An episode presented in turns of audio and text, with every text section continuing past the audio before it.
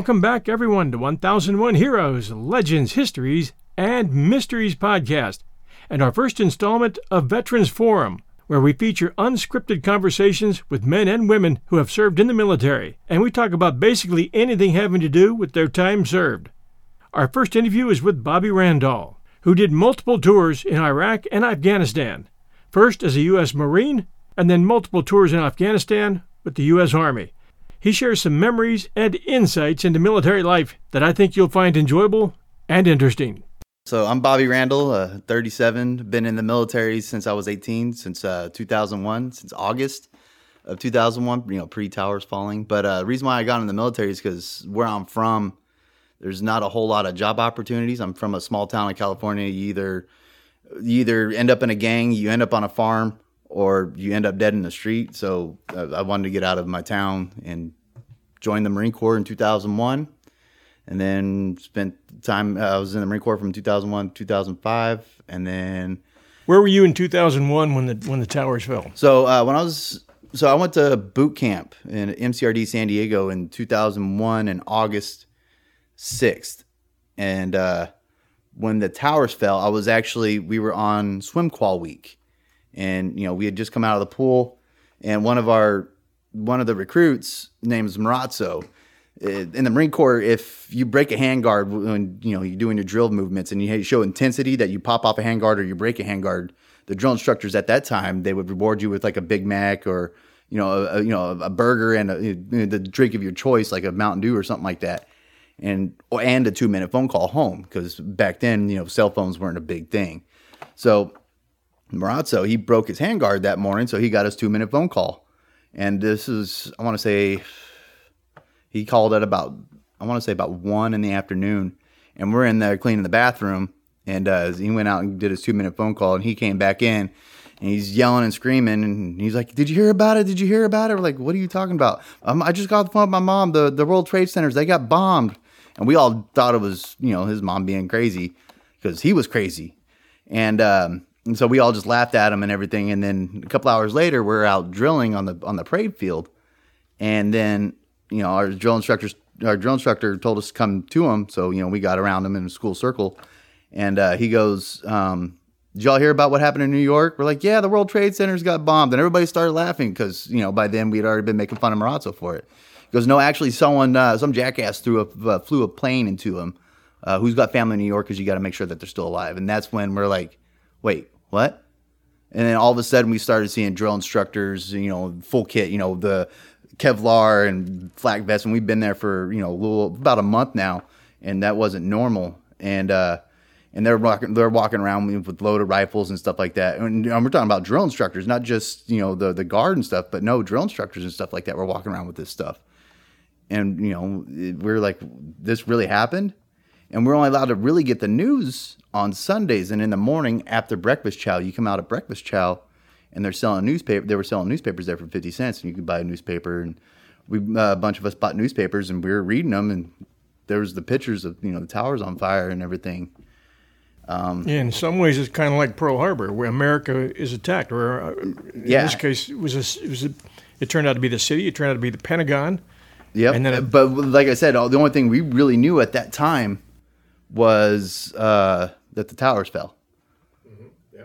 They had no clue um, about anything else that was going on at the time. Granted, there was a bunch of other stuff that was going on at the time because you know we had the what was it? While I was in boot camp, uh, the Pentagon admitted that they lost all, trillions of dollars the day before the towers fell, and then Aaliyah, the singer, she died while while I was in boot camp, and then uh, it didn't really. I mean, you could where MCRD San Diego is, it the only thing that separates the Marine Corps Recruit Depot and the airport, the San Diego airport, is a chain link fence. That's it. You could literally see freedom flying over your head every day. And you can see the interstate and uh, SeaWorld down the street. You can see the fireworks when, you know, usually they only did them for special occasions. But because of 9 11, they were firing them off every night and we were seeing it. And we were seeing flags on every vehicle driving across the interstate and stuff like that. It was crazy. We saw all the planes get grounded, um, you know, from our barracks, and we it was crazy. I didn't it didn't hit me till after I got out of boot camp that the towers fell until November when I got out. And my dad, he knew that I was uh, that I wasn't gonna be able to you know watch a lot of this stuff. So he um, he recorded a lot of it, and I sat down. I must have sat down for, gosh, 18, 19 hours just going over all the videos that my dad recorded of it so that I could watch it in one sitting. And I mean, I went into boot camp and, you know, we weren't at war. I come out of boot camp and it's a whole different country. It was a whole different country. And it wasn't the same country that I went, you know, I went into. And it was, you know, going on any, after that, going on any military installation at that time, because I went from MCRD San Diego to uh, Camp Lejeune, North Carolina to, you know, go to, you know, my MOS school and stuff like that. And each part of Camp Lejeune, when you're going into a new part of Camp Lejeune, is all it's all on base. It's all one base, but because you know there's a lot of military training stuff, it's big, it's huge, and in order to go to one place to another, usually you just drive. There, you know, and there's no checkpoints, no nothing. But at that time, there was checkpoints everywhere, and you know, I thought it was a normal, and they're like, no, this isn't normal. This is all because of you know 9/11. We had, we had to do multiple checkpoints and stuff like that. So a lot of things change. I mean, th- looking back almost 20 years later, it's all calmed down again, but that was crazy. That was a crazy time. It was one thing you'll you know you'll never forget. I mean, my recruiter said, "Oh yeah, when you go to when, when you go to the Marine Corps, yeah, it's just like a nine to five job, except you wake up a little earlier to go run. But other than that, you know, we're never gonna go. We're not gonna go back to war. We haven't been to war since '91, and this and that. And I'm like, oh okay, cool. You know, nine to five, and I get college, and then come out of boot camp and different, you know, totally different world, not just country, but world. When uh, when you received your orders, where did you head for? Um, so the first deployment I did was in 2003 to Iraq. Um, that was during the initial push.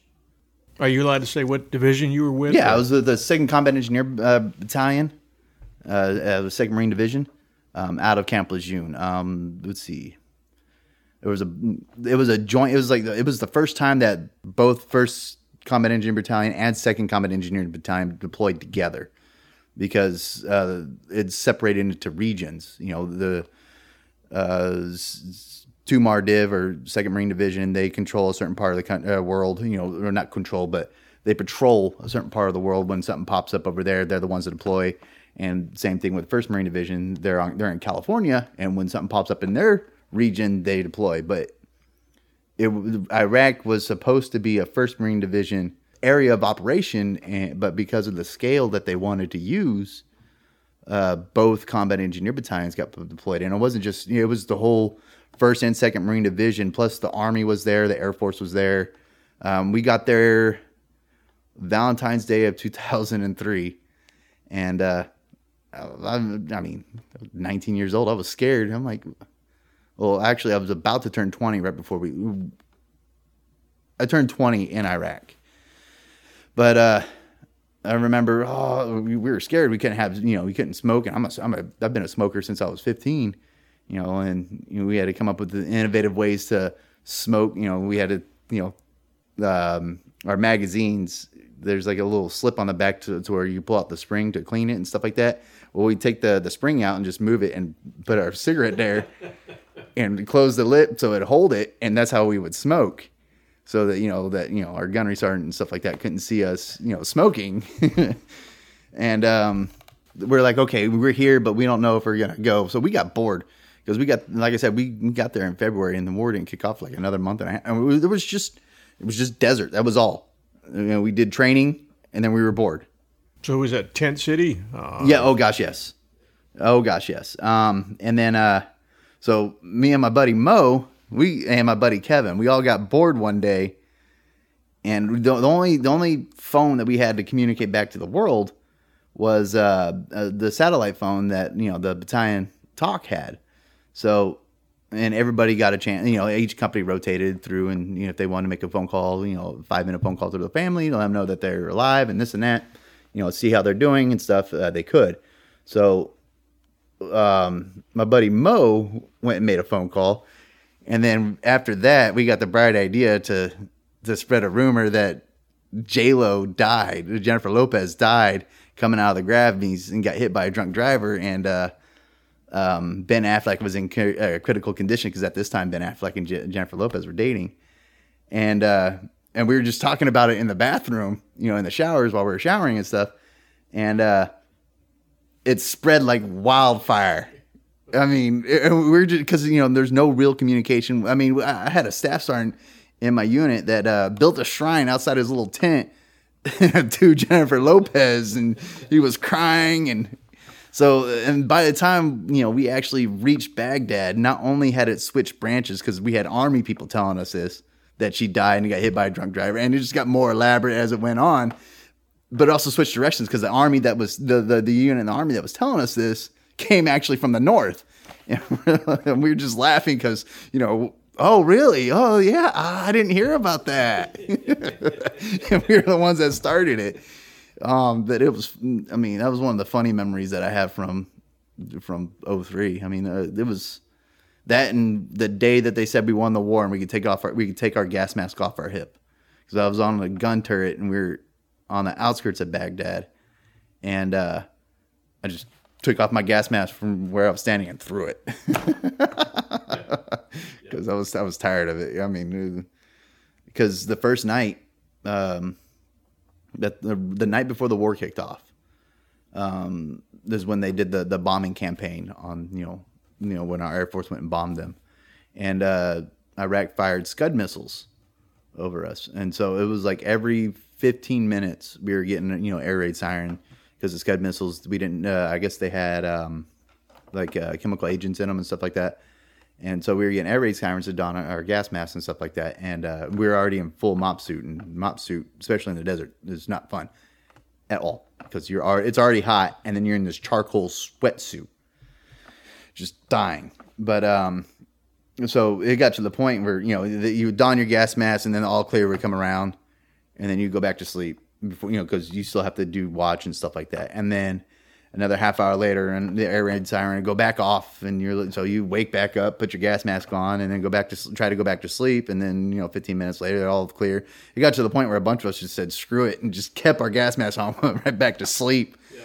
And then uh you know we woke up in the morning and crossed the you know well, early early morning and crossed the LOD the line of departure and you know blew our lines and went in. Um that was you see a lot of big men there uh, like you know I had this one E5 uh, sergeant, big as a you know big as a door. I mean, he was just he he, he was big. He, you know, he was like six foot five, and you know, built like a brick house. And he was just you know because he was always in the gym and whatnot. And uh, we started crossing over the bridges and stuff, and all of a sudden, you know, we started taking pop shots. Uh, so we started getting, you know, at, it wasn't well. At first, started as pop shots, and then it was continuous fire. What were you? What were you in? Tra- tanks at that No, point? no, uh, we were in the back of a of a truck.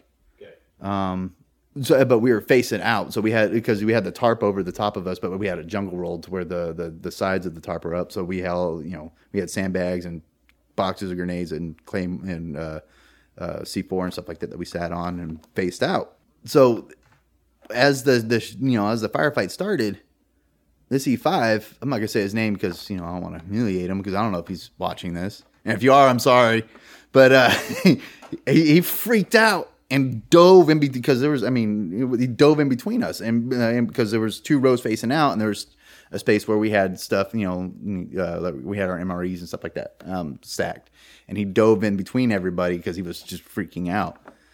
And uh, And when you're taking fire and and it's the first time, I would imagine all of us would have a fear. You're gonna you're hoping training kicks in. Mm. It and You're did, gonna uh, for move most of past us. Mm-hmm. it because you got a bunch of guys who are dependent on you to keep it all in one piece. and it, uh, for most of us, it did. I mean, immediate is you know immediate kick in. It's just bam. All right, time time to go to war. You know, Marine kicked in, and uh, I, I mean that was the first time I ever been fired at. I mean, I've I've heard gunshots, you know, most of my life, and seen a lot of messed up stuff because you know where I'm from. Um, but I think I was the scariest I've ever been in my whole entire life but also the most adrenaline I've ever felt.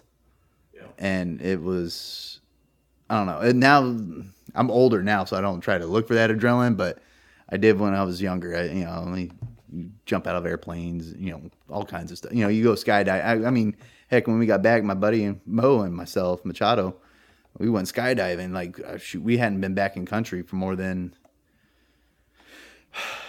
two months, and we went skydiving because Just trying to get that feeling back. yeah. Yeah.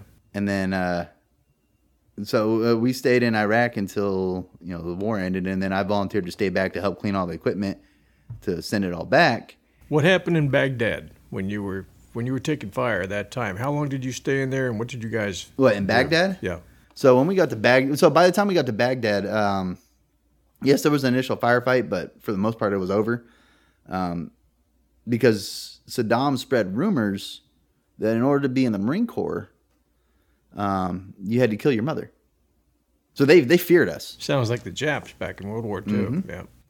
Uh, they so they feared us. Um, so we either ran into um, like a mass surrender, we because we ran into a lot of surrenders, and then uh, or you know we, we ran into a couple firefights and stuff like that. Because I remember you know the couple days before crossing the LOD, watching these little uh, bongo trucks just driving around in the dirt, just tossing mines out in the field, like out on the ground where we were getting ready to go. And you know, as combat engineers, that, that was our job was to go and clear those. And uh, it was because they feared Marines How did you clear a mine back in those days? with a stick. oh, found one. That was it. And then you know, and then, uh, then you had specialists come in and blow them and stuff like that. But, or you know, when we found weapons caches and stuff like that, and we blow them. But um, as we start, as we moved further north towards Baghdad, um, there was a town. I can't remember the name of the town, but they stopped us. The the the populace did, and said that there was uh, big bombs underneath the school. And you know we were combat engineer battalion, so not only did we have did we do deal with explosives, but we also had uh, construction stuff. Uh, we had D sevens and D nines, you know, big old tractors looking bulldozers. Um, and uh, so we're like, okay, so what do you want us to do? We're like, oh, it's underneath, it's underneath. So we went and we dug it up, and we because our interpreter was he was also a marine, but he sp- he spoke um, the language, and he was like, yeah, they're saying it's right there. So we stayed there for four days and tore up a school. Come to find out, the kids just didn't want to go to school anymore. Um, but uh, We poured a, a lot of uh, a lot of money and resources into a number of countries over there. Did you were you there long enough to see a lot of that happen? And do you think the money was well spent? Mm, yes and no. I, I, I think I think we stayed there too long. Um, because we're not an occupying force. Uh, the uh, the United States military has never been one for being an occupying force. Uh, that is- just not what we're based on. Uh, we're based on you know winning wars. Um, but once you start becoming a police force, it drastically dwindles down. You know our fighting capabilities because that's not what we are. We're not a police force. Um, I did. I, I think we stayed there too long. I think we dumped uh, too much money into it, and what it allowed it to do, what allowed, what what made Iraq so bad was, it wasn't the war itself. The war we should have just gone in, kicked butt, and pulled out. That's what we should have done. But what ended up happening is we gone in, we went in, kicked butt, and then stayed and occupied. Like I said, we're not occupying force. We're a foreign occupying force that has that the populace does not agree with due to religious reasons, and it allowed other bad actors to come in because Americans were there and you know take pop shots at them and shoot them, kill them. I mean, like that Russian sniper that Chris Kyle shot. Um, he wasn't there for the war; he was there to kill Americans. I mean, he, he wasn't there for Russia. He was just there because you know he wanted to kill Americans. I think actually, I think he was Chechen or something. What do you know about that story?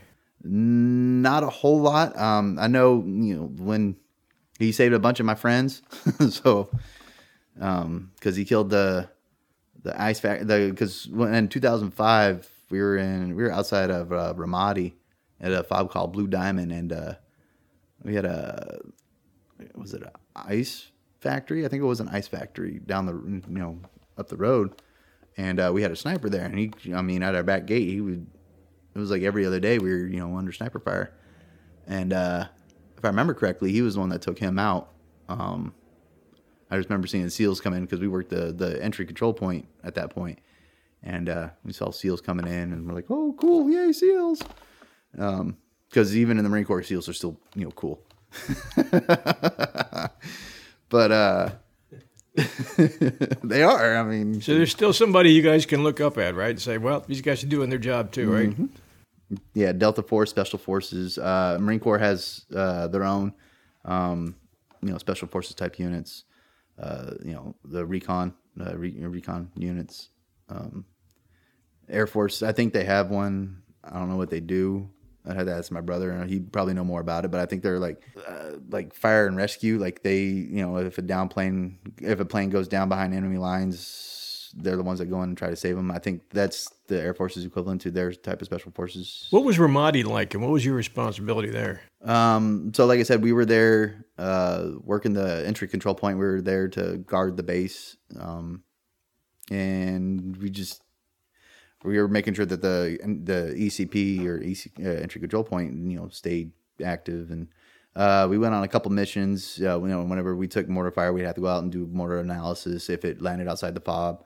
Um, uh, we were the ones that when we did get attacked, we were the ones that you know were firing back because we were the ones that were manning the towers and stuff like that, which happened quite often. Um, we were also the ones that were reporting out, you know, if we did see a flash before a boom, you know, we were reporting out the, the you know, where it came from and stuff like that. When you fired back, what were you firing with? It all depended on the situation. Uh, it also depended on where we were at. If we were at the ECP, we were firing with everything we had because usually that means is a vehicle borne uh, uh, IED, and uh, so you know we had the that's where we had the 50 cal and the the you know our you know our that's where we had all most of our firepower was at the entry control points. Um, you know, and the, but that was always where people tried to blow stuff up. You you you said once what the locals were like. What was pretty much your experience? Were there times when you saw stuff that would just, when you maybe saw kids or, or something else that would just kind of really break your heart in yes. terms of oh situation? gosh, yes. Oh gosh, yes. Um, because we always had like soccer balls and teddy bears and stuff like that to hand out to the kids. Um, especially in you know 2005 and on. Uh, we know 2005 was my second deployment, and uh, we had you know there would always be kids coming up to the entry control point, and we'd talk to them. And our terp, he was he used to be in Saddam's army, but um, he left Saddam's army because something happened with his family.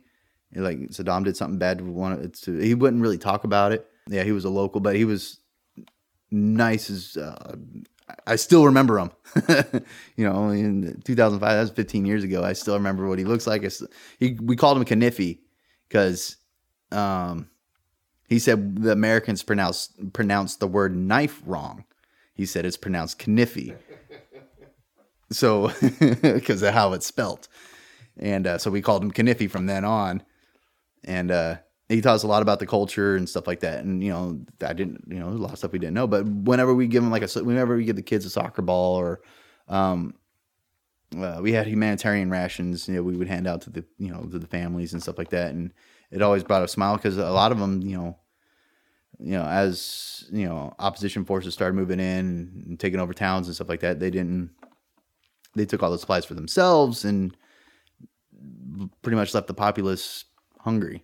Um, and the only way that they could make money and stuff like that was to, you know, bury an IED or fire off a mortar and run, and hopefully the Americans didn't catch you. And then, you know, the you know opposition forces would pay them for doing stuff like that, and that's how they had to make their money. It wasn't that they that they hated us; it's just they were poor, they were hungry, and they were thinking about their family. Um, you know, burying an IED yeah, that comes with a lot of risk, but you might be able to feed your family for five days, and that that broke my heart because you know, and there was nothing I could do about it. I mean, I don't know. It's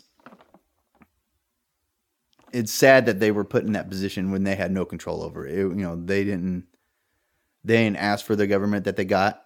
They didn't ask to be you know invaded. They didn't ask to be you know occupied like we were like we did for so long and I understand why eventually they just wanted us out.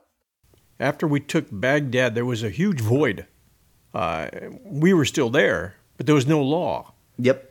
it was just wild. I mean, people Yes. were robbing the museums. Yep. I mean, things were just. What were you there during that time? Yes, What I was was, like? there when we like. A lot of them were actually happy because a lot of people had, um, you know, their families in one of Saddam's places where they got mustard gassed and stuff like that. So they really didn't like the ruling party there. Um, and when you know the war ended and everything, and we were driving through Baghdad and stuff like that, and you know they were tearing down statues of Saddam. They were, um, in fact, that's the one of the most famous ones. That was a buddy of mine that actually, you know, one of my buddies was there, or you know, was had the chains hooked up and actually help them pull the statue down. Um, they were breaking up uh, the murals that have Saddam's face on them. They were, uh, whenever we left like one of his palaces or something like that, um, they would, you know, whenever the we would pull out, they there would be a mass of people outside, you know, from the local populace just ready to, you know, as soon as Americans pull out, you know, they gave them the go ahead to just go in and you know, and that's what they did. They went and raided everything that Saddam had because you know he took so much from the people and you like- Fixtures, tile, everything. everything. Uh, I mean, he had golden sinks, he had golden toilets, he had. um There was one place that had uh like wild game that he had imported in, so he could shoot it, and and and then uh there was like a big old bar that had every because the liquor was mostly illegal in Iraq at that time, and he had every type of liquor you could think of from around the world, and we're like, you know, yeah. I mean, What do we do with this? I don't know. I don't know. But uh, I mean, because but alcohol was easy to get there. Um, cigarettes were easy to get there, but you didn't want to smoke them. But we didn't know that at the time in, in 03 because um, come to find out, the cigarettes that we were you know we were buying off the locals and uh, smoking ended up having I think it was like 40% human feces in them, and we didn't know that. So they're like, oh, stop smoking those. And we've been smoking them for like two months. didn't know. Yeah, Did, no those have, did those have a name? Uh, Blue Sumers. Blue Sumers. Blue Sumers. Yep. Um, and but like I said, you can get alcohol anywhere, and it got to the point where every you know Marines. That's what we do. We drink. Uh, that's what the Marine Corps is known for. So is you know the Navy and the Army. We'll return to our interview right after this message from our sponsor. You know how to book flights and hotels. All you're missing is a tool to plan the travel experiences you'll have once you arrive. That's why you need Viator. Book guided tours, excursions, and more in one place. There are over 300,000 travel experiences to choose from, so you can find something for everyone. And Viator offers free cancellation and 24 7 customer support for worry free travel. Download the Viator app now and use code Viator10 for 10% off your first booking in the app. Find travel experiences for you. Do more with Viator. And now, back to our show. We were let's see where were we? We were in Diwania, and uh, this was after the war was over, and we, you know we were getting ready to um, pull out and stuff like that. But we still had supply trains coming up, and uh, we we're in Diwania getting ready to go back to Kuwait, and we had this E8 got drunk. I mean, got hammered the night before, and uh, got on top of a truck and uh, elbow dropped the command sergeant major's pop up tent.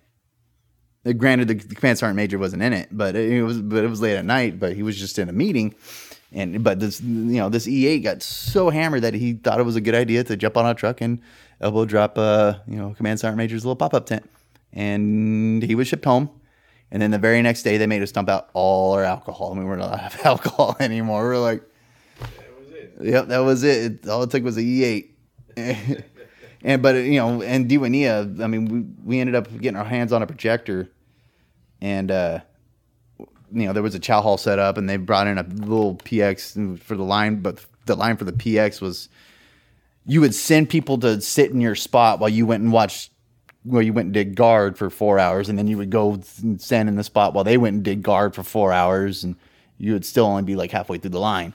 Um, it was bad, but um, so we you know we had a projector and they would bring in movies and stuff like that that would buy off the local populace and you know they'd bring in sodas every now and again and ice and stuff like that for us to eat. And we go to eat the DFAC or the little chow hall thing that they had set up.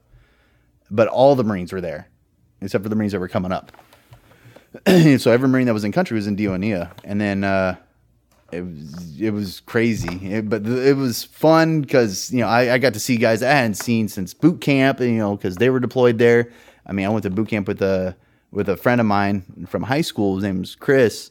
Um, him and I went to boot camp together and MCT together, and then you know I went to East Coast, he went to the West Coast, and uh, he showed up out of nowhere, and he was like, "Hey, what's going on?" I was like, "Ah!" So we you know we hung out, and we actually got to catch up, you know, because it had been a couple years since we seen each other but we saw each other in Iraq. You know, I haven't seen him since high school or since boot camp actually, and you know we met up again in Iraq, and I thought that was pretty you know pretty cool. Uh, you know, just you, you don't expect something like that. And I saw a couple of my buddies from boot camp. They showed up there, and you know I just kind of like ran into them in like the PX line or at the DFAC or Chow Hall, or whatever branch. Every branch has a, their own name for.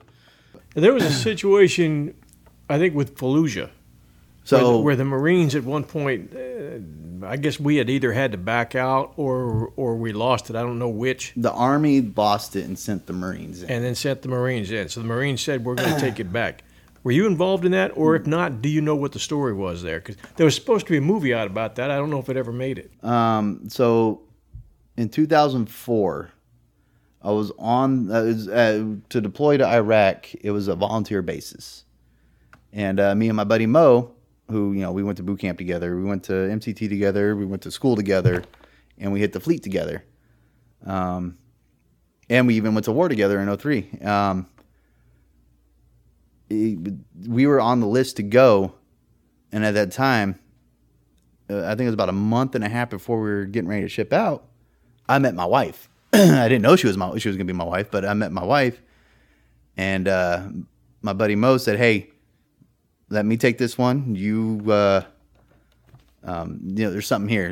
This this was the first time Mo liked any of my girlfriends.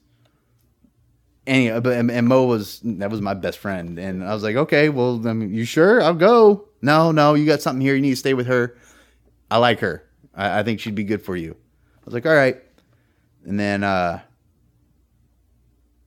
uh, he went, and then that was in 04. And uh, and this was back when we had instant messenger and stuff like that. When the Yahoo Instant Messenger and AIM and all that other stuff, it wasn't really cell phones and stuff like that yet, like there is now.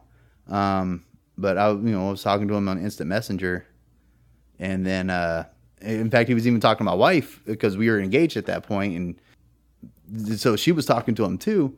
And uh, you know, he was saying, "Hey, I'm going out on mission. Uh, I'll be back. Uh, and when I get back, I'll, you know, I'll, IM you." And then, uh, the last time anybody talked to him. Well, on the state side, um, ended up dying that day, and it was like a, it was literally a week before he turned 21, and he was still in the process of becoming a, a, an American citizen. So he was getting ready to take the test, you know, once he got back to become an American citizen. So because he was, you know, they came up from Mexico, he had his green card and stuff like that, and uh, that that It must have rocked you. yeah, it was the only time that that I wasn't with him. I mean, and what happened? I do. Um, I think I do. Uh, they said that uh, there was an explosion. Uh, his and his Humvee caught loose sand, and uh, it flipped, and he was in the back of it. And you know there was no cover on it, and the way that it landed, it, it just landed on top of him and cut him in half. Um, and uh, that was, like I said, that was that was a week before he turned uh, 21, so he didn't even get to legally drink, and he went and died for a country that he wasn't fully a part of yet, and and that, like I said, that was that was 16 years ago, uh, coming up. I'm sure you've seen whatever movies or documentaries have been made about uh, Iraq and Afghanistan. Yes. How often do you think they get it right, and, and how often not? Um, and which ones do you think got it right? the one that came closest was Restrepo. Was what? Restrepo. Um, Restrepo was an outpost in Afghanistan. Um, I think it was. I think it's on Netflix now. But uh, m- uh, military personnel, they, they most of them know that movie. It's just one of those movies that you know we know um, that that was that's what parts of Afghanistan look like. And when I went to Afghanistan, and let's see, I went to let's see, I went back to Iraq when I joined the army. So you were Marines on your first Yes, tour of duty. and then I got out. You know, I got out of the Marine Corps because my wife said, you know, you know, either her or the Marine Corps, because Marine Corps is it's country or it's Marine Corps, God, family. Right. in that order. Marine Corps, God, family, family. If they wanted you to have a wife, they would have issued you it, Yeah. and that, and that that's that's just that was the mentality of the Marine Corps back then. And um, Chesty Puller, I think was the yes, sir. And then Good night, uh, Chesty, wherever you are. I say that I still say that, and I've been out of the Marine Corps since 2005. Um, but uh, so I got out of the Marine Corps because I love my wife. You know, we just we had just got together, just found out she was pregnant, and I realized for me, raising a family in the Marine just wasn't it. So I moved back home, and uh, didn't want to get out of the military because I love the military. Um, I was young and dumb while I was in the Marine Corps, so I did a lot of dumb stuff. Um, but when I got out, you know, I went back home to my little farm town in California and worked on a farm and joined the National Guard. I did the National Guard for about nine months and was like, okay, this isn't cutting it. And told my wife, hey, I'm, I'm not going to go back in the Marine Corps, but I want to go back into the Army. And she goes, okay.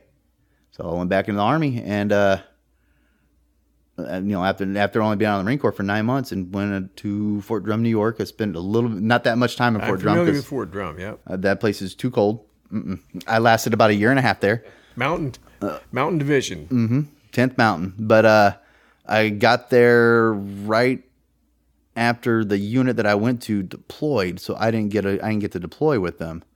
And uh, I- like I said, I lasted about a year and a half there.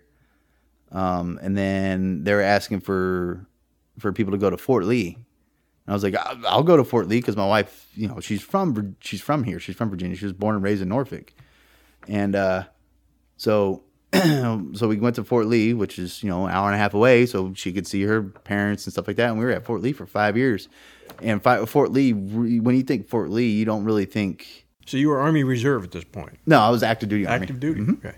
Um, but when you think Fort Lee, you don't really think you know fighting force. You don't really think uh, uh, you know deployments and stuff like that. But I did, you know, I did two deployments out of Fort Lee. Uh, one in 2009 and 10.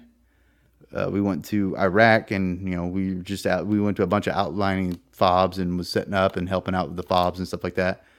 Uh, not really doing a lot, you know, just making sure, checking up on, you know. Um, and then in so I got back in 2010, uh, uh, Thanksgiving Day. Uh, So I've been in the military for 19, coming up on 20 years, and I have never missed a Thanksgiving, ever. No matter how many times I've been employed, I have never missed a Thanksgiving. My wife calls it her curse because she always has to cook.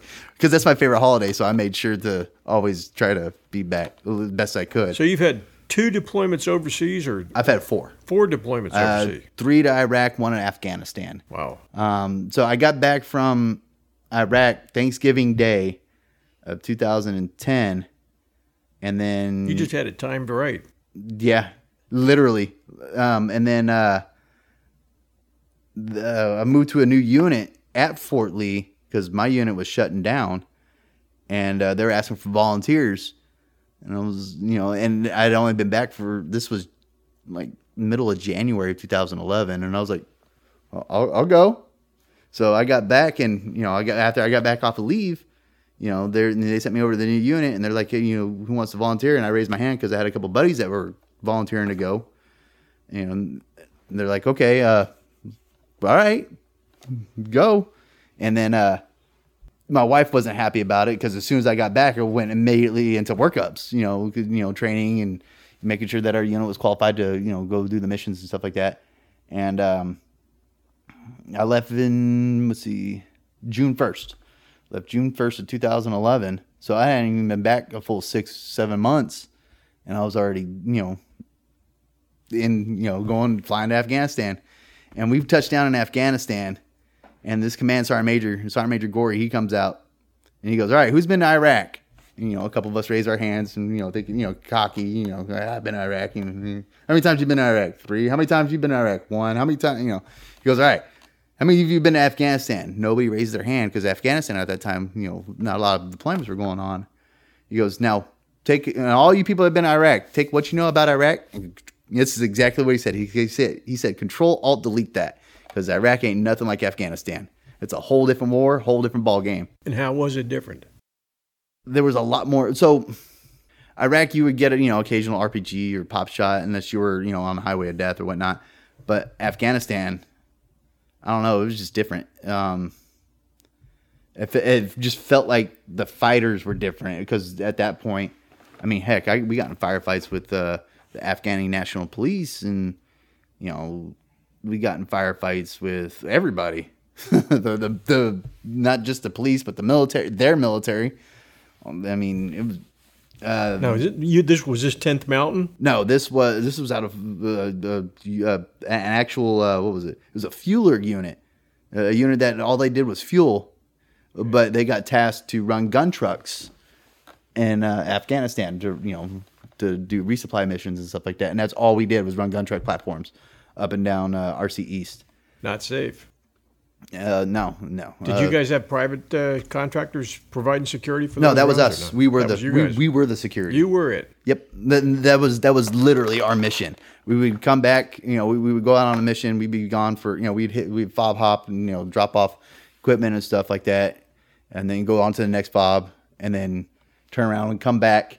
Uh, we were running out of ba- uh, Bagram Airfield, and uh, you know we'd always take pop shots and you know RPGs and IEDs. I mean, heck, um, my buddy Sam we were I can't even remember what town we were in, but uh, we had bird net over our, our you know our turrets. Like you know, it was just like wiring with uh, camouflage netting over it, so you know, kind of keep the sun off of us and stuff like that. He had an RPG. I guess they didn't pull they didn't pull the pin off of it, but he had an RPG come in through his bird net, bounced off his Kevlar, knocked him out, went out and exploded like I want to say about 100 meters out, but knocked him out, and they were like, and all we heard was gunner down over the comms, and we're like, what the heck? It was crazy because and he still has the fin to this day because I, still talk to him. He still has because it the way that it landed it scraped the fin off from the rpg so he had it. I mean he brought that home. Our commander wrote a memorandum and everything so he could bring it home because you know it's technically a war trophy but um it was just uh, but most of us uh, out of you know our gun truck platforms there was a lot of you know prior infantry and you know prior Marines and a lot of combat if you know associated MOSs is just they moved to to the fuelers because their you know their bodies were broken and they wanted they still wanted to stay in the military and Did you ever go on search, search and rescue missions? um the closest thing we did is we got um so I was there I did not do any search and rescues we did uh, uh recoveries um we were getting ready to, to pull the Black Hawk that got taken down um, when we took out because I was there for when um, Bin Laden. I was in country when Bin Laden got taken out, um, and then uh, so in that Black Hawk that got downed there, Yes. uh, we were we were supposed to transport it through, but something came up and they asked us not to. And we're, That okay, when we lost the seals. yeah. Um, and then what, what else was there? I was there when uh, Westboro Baptist Church was burning the Quran, and that caused all kinds of riots, and because that made you know national news in Afghanistan that you know Americans are burning Qurans, and that's their you know their holy book, Uh, and you know in America we have freedom of speech and stuff like that. You know, you burn a Bible or you burn a Quran, it's no big deal. You know, it's part of your First Amendment. But in Afghanistan, that's what they live by you know that that's that's that's their whole doctrine. That's what their government is pretty uh, at the time was you know pretty much based off of, and it was mostly you know uh, small time government, you know not small time government, but like local elders and stuff like that. You know, community tribe chief, uh, chiefs and stuff like that. Um, so every time we, you know, during that time, every time we drove through a town or a village or something like that, we were getting rock stone at us and pop shots, all because, you know, people in America were exercising the First Amendment. And we're like, I mean, you're over here killing Americans. We don't care. Uh, I mean, we care that you're killing Americans, but we're not out here just slaughtering everybody.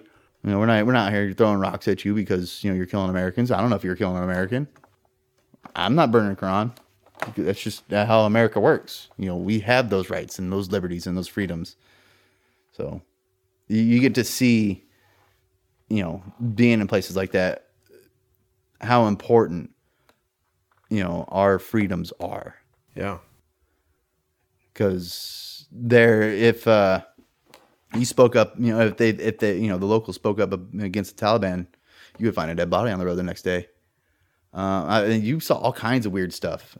Um, let's see, we were going to a, a fob called uh, Fob Kill a Guy. It was ran by the Germans. It was uh, it was in RC North, and you had to go through this really really long tunnel that always got backed up because they there's no traffic laws and they don't really they just kind of go wherever they want and uh so we would uh, we in in order to go through this i think it was like a four or five mile long tunnel it wasn't that driving long tanker trucks? Or? no we were driving uh MRAPs uh, so you know uh you know mine resistant vehicles and stuff like that and uh so it would it would be this whole ordeal to go through one of these tunnels and it would you know four or five mile long tunnel it would take five six hours because of how they drive. They were you know because we only go at set speed and they would try to get around us and end up in accidents and cause the traffic on one side. And because traffic's backed up on this side they try to come they go around it in the, the oncoming lane and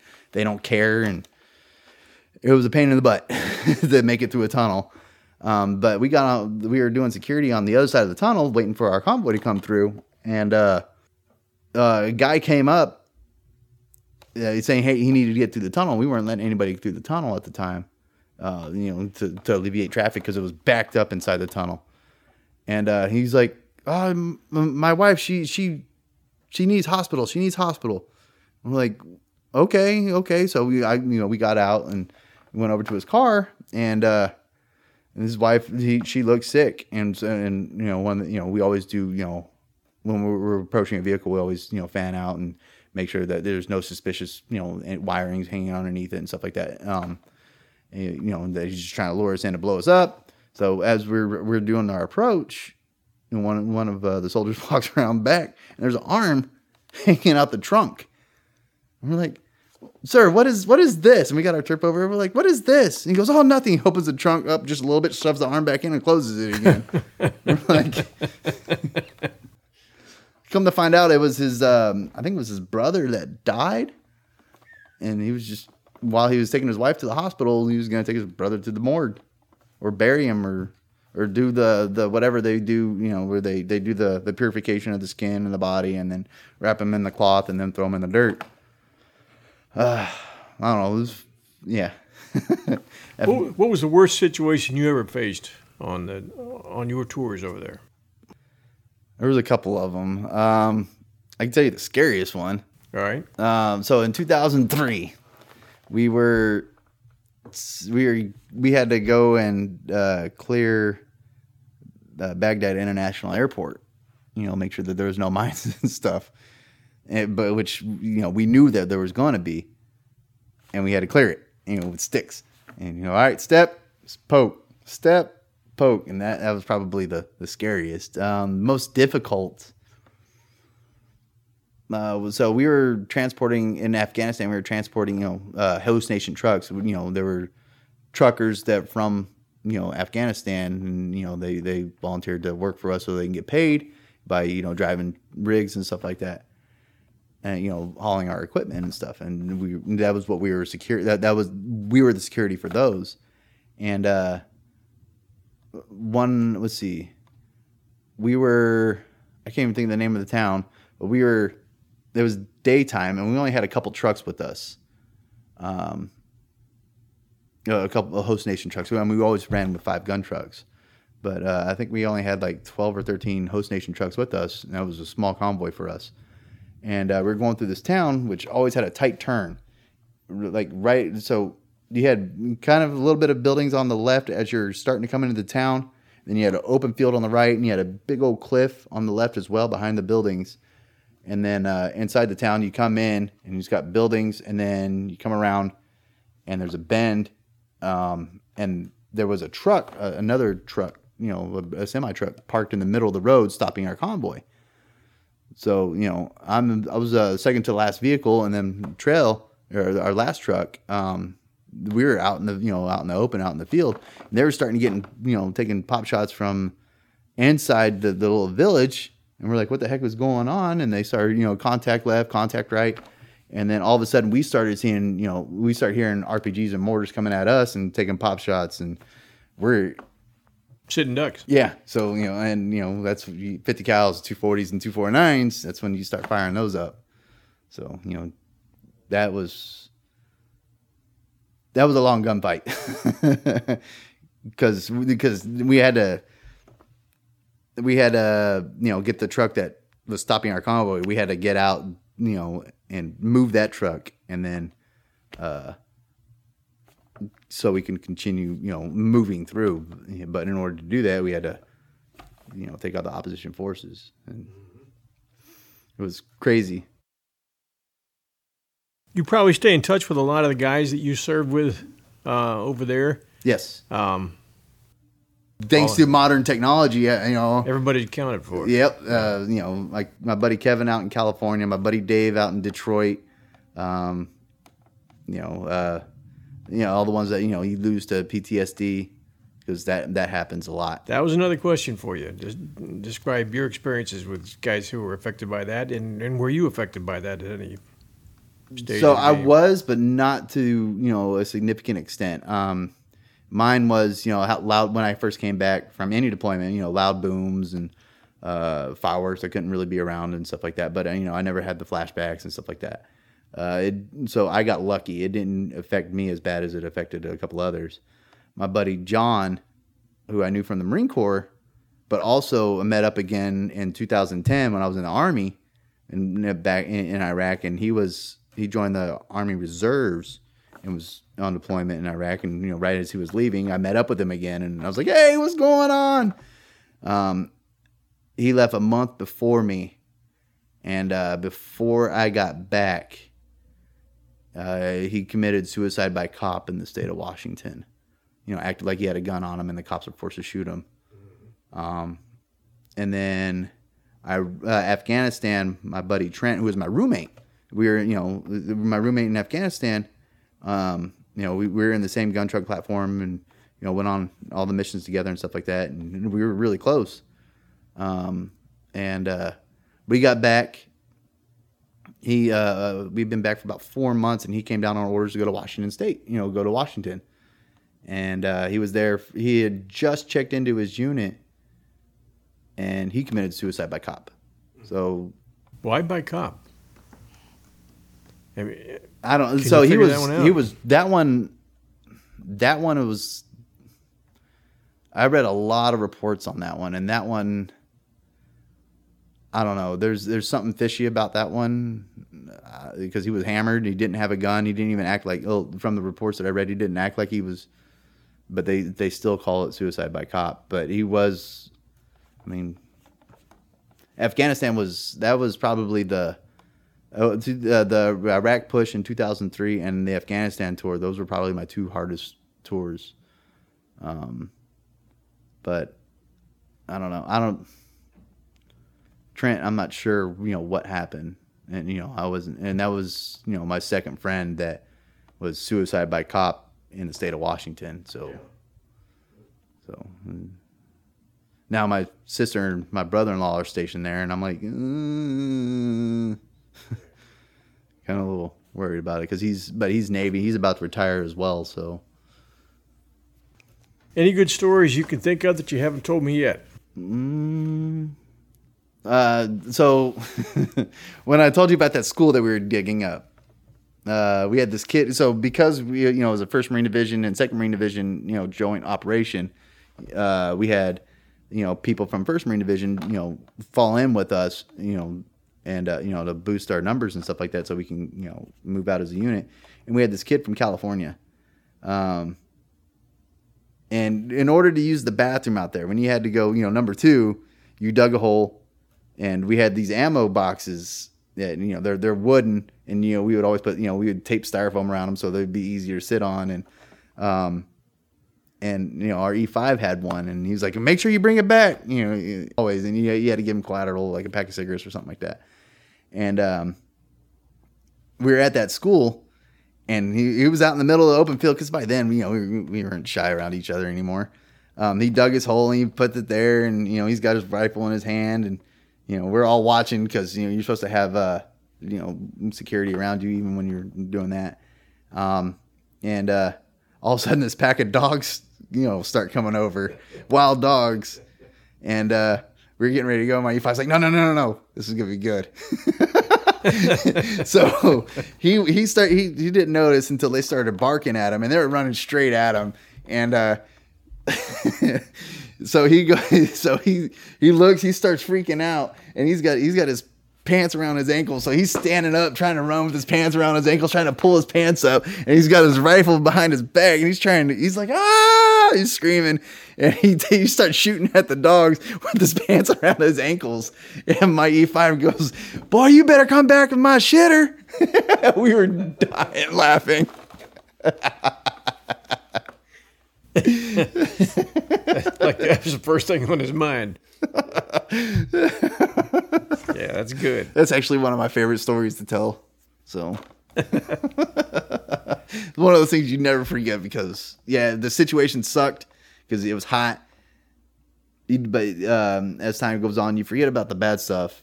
Yeah, you remember the funny stuff, the good stuff. Yeah, uh, your friends, uh, the memories that you made because you, you we're all in the suck. You know, heck in Diwania when you know after the war was over, you know we had uh everybody was you know there's certain stuff that we couldn't bring back and you know they're like you know they were giving away you know camouflage netting. So we took everybody's camouflage netting. We made this big old fortress um out there you know just just out of camouflage netting. And they had these big old sandbags. They're like this. And you know they said if you want to film you can have them because we were there for like two or three weeks. So you know we were bored didn't have anything to do so we filled the sandbags. We turned, you know, we had the camouflage netting up, and you know, we had the the sandbags, and those were our chairs and our beds and our benches and tables, and because, like I said, we were bored, and you know, we had, you know, and uh, you could buy um, uh, glass bottle uh, sodas, you know, from the locals and stuff like that, and then. Uh, so we had you know magazines that you know didn't have any ammo in it, you know, hanging on strings, you know, down from the the camo net because that was our bottle openers. I mean, we had a little radio that we bought from the PX for like sixty bucks. It was tiny little radio, but you know, we had like five CDs. Good times though. You know, in a lot of cases, the news that we get back here in the states when there's when our military is heavily involved overseas, we don't always get the same we get filtered news. Yes.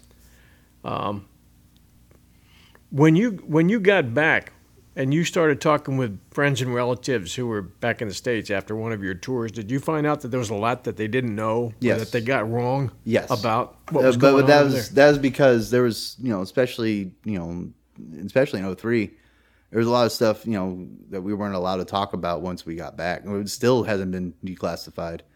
Um, uh, the you know the, the, burning oil fields they you know they, they they had some knowledge of it but they didn't know how bad it was. Or um, the burn pits or uh, you know what we call flaming diesel poo because you know once once you got set up you know, a, you know you started to build a fob and whatnot you had you know 55 gallon drums that were cut in half and they filled up with diesel fuel and that's where everybody went to the bathroom in and then uh, in the morning and in the evening, you would go out there, you would pull the bins out, the 55 gallon drums out, you would light them on fire and stir them. Evidently, that was bad for us. Didn't know it. Um, but because of it now, you know, a lot of people are, uh, they're on, you know, uh, lists and stuff like that for like burn pit lists and stuff like that. But nobody, you know, that's, you know, well, how did you do that? Or why did you do this? What, what, was the what was the problem with the burn pits? Was it uh, no? It was bad for your lungs. Bad for your lungs. Yes, okay. um, uh, because because of that, a lot of us from 03 are automatically on a burn pit list. Um, okay. uh, which was so easy. sort of like Agent Orange. Not much yes. was talked about Agent yes. Orange in Vietnam, yes. yet afterwards, yes, you know, became a deal. Uh, in fact, uh, I have a buddy that you know at my current job that he was in Nam, and you know he's he's all messed up from Agent Orange, and we were talking about some of that stuff. When I came back from Iraq in 03, that was the best feeling I had ever had in my life. Um, they found out that we were coming back, and they, you know, um, motorcycle gang groups were escorting us back from the airfield to, you know, Camp Lejeune, and you know, there was parades, there was cops escorting us, you know, people waving on the road, and you know, people proud that you were in the military. And whenever you walked into an airport, you know, during that time, you know, and people, someone found out that you were, you know, uh, you know, soldier, you know, in the military, there, you know, so much respect, because our military is volunteer. It's all 100% volunteer, and so every one of us that you know went over volunteered to do it, and uh, now it's getting to the point where they respect us, but they forget why. They, the, it's been 19 years since 9/11. Well, coming up on 19 years and uh, those that said that they would never forget forgot, and because of it, the, you know the military's just kind of on the back burner. You know, they don't, even though you know we are the world's most advanced fighting force. Uh, you know, we're just you know, oh, it's the military. The military, you know, okay, whatever. But most of us don't do it for you know glory or honor or anything like that. I did it because you know I I joined the military because it's the only way I saw out of my town. And a lot of us are like that. Most people don't even know that. But I, I think the the respect is still there for the most part, but it's starting to. I don't know. It's, I've I've seen videos and stuff like that on you know on the internet of you know oh, just because you're in the military and they disrespect them, and just because they're in the military, like uh, now, especially now with what's going on, you know, with the National Guard being deployed to certain areas and stuff like that, um, and people viewing the military as racist, and I'm like, race has nothing to do with the military at all. Like literally, every what we see is green. Do you get sad when you see this stuff going on on I television do. with these with uh, the flags, uh, with the people uh, breaking into stores and, and yes. torching towns yes. and yes. cities and pulling down statues and pretty much trying to erase our American heritage? So the funny thing is, and what they'll never, what the mainstream media doesn't tell you, is it's Democrats, you know, pulling down Democratic statues, and they don't even realize it because they weren't taught that. And I'm from California, which is heavily Democratic. And I was taught that.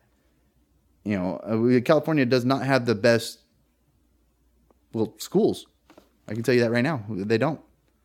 And uh, I could still, I'm, I'm like, Andrew, they're like, oh, we got to pull down Andrew Jackson. You know, he, okay, whatever. Oh, we got to rename Fort Lee. You know, Robert E. Lee was was actually a good guy. He didn't own slaves. In fact, he was an abolitionist, but he couldn't raise his sword against his state, his home state of Virginia. Exactly. Yeah, they wanted to be a Union general, but mm-hmm. he said, "I'm from." And Virginia. he was an he I, was an abolitionist. I can't give up my state. Yep, he said he could. He he said in no scenario could he raise his sword against the state of Virginia, because back then, um, it wasn't you know loyalty to you know the country; it was loyalty to your state, and that's just how it was. It wasn't that he was forced slavery. In fact, he was actually completely against it. I mean, these people today who are out there rioting call themselves patriots. But they're not. They're not patriots at all. They don't. And I wonder how many would benefit by going in the military. Do you believe you believe there should be a forced? No. Uh, nope. I do not. I, the reason why is mandatory two years. I do not. Um, military doesn't fix everything. It's, that's not the job to fix everything. The job of the military is to fight and win wars. That is it. It's not to fix your problems. It's not to be. It's not to be a. It's not a social agency. Exactly. It's it's not to uh, test out new social projects like they did, you know, in previous administrations. Um, you know, pre- previous presidential administrations. That's we don't care if you're gay or straight. Don't care. We don't care, you know, what color your skin is don't care. We don't care who you pray to or if you pray at all. Don't care. Only thing we care about is when, you know, when our lives are on the line, when we're in a firefight, when we're in the fighting hole, if you have my back. That's the only thing we care about. Don't care if you're man or woman. You got my back because the one of the baddest gunners I know was a female. Because uh, during that the the firefight I told you about in Afghanistan, you know the one that, that was probably the longest. The gunner in the the trail truck in the truck behind me, he froze, and we're in the middle of a firefight. So the the assistant gunner, she reached up, grabbed the la- the lanyard, and he fell on his butt. She pushed him over to the other seat, and she jumped up there and she started rocking and rolling. So, like I said, it doesn't matter. The only thing that matters is, you know, if you have your buddies back. That's the only thing that matters in the military. It isn't, you know, it isn't this big social party or nothing like that. I mean, granted, military drinks a lot, and we are very we are social butterflies because that's just how we are. You know, when we go into a port, and we're, just what we do. But the military is not, you know, some some testing ground. And so I don't think, you know, just because, you know, everybody's like, oh, like, you know, what South Korea does. South Korea, I think you have to spend two or four years in the ROK Army. The and it's mandatory, but the, I think the longevity and the value of the soldiers just kind of goes down because everybody's just forced to be there you're not you're not there because you want to be. You're not there because you're strive you know because you're striving to be there. You're there because you're forced to, and I, I, think that would one greatly diminish the morale of the military, and two just overall bring down the performance of the military. But that's just my personal opinion on it. Well, Bobby Randall, thank you very much for giving us your time today. We appreciate it, and we appreciate your your, your memories and throwing some good light uh, on our military. And thank you for your service. Thank you, John. Thank you for having me. And uh, if you, hopefully, we can do this again. This was fun. I agree. Thank you very much. All right. Thank you, John. Thanks for joining us at 1001 Heroes, Legends, Histories, and Mysteries for this first installment of Veterans Forum. If you liked it, please let us know in a review or by emailing us at 1001storiespodcast at gmail.com. That email again is 1001storiespodcast at gmail.com. And tell us what you think, and let us know if you'd like to be interviewed. Meanwhile, thanks for listening and for sharing our show with others. This is your host, John Hagedorn, and we'll be back with a new episode next Sunday night at 8 p.m. Eastern. Until then, everyone, stay safe, and we'll be back soon.